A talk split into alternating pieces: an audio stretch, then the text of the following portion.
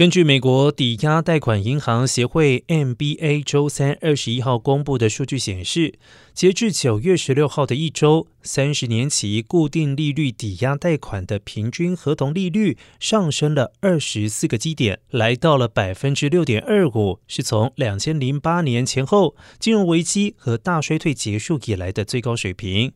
而今年年初，三十年期固定利率为百分之三，现在已经翻倍了。然而，随着美联储为抑制高通膨而大力提高借贷成本，抵押贷款利率不断的上升，施加给房地产行业的压力也是越来越大。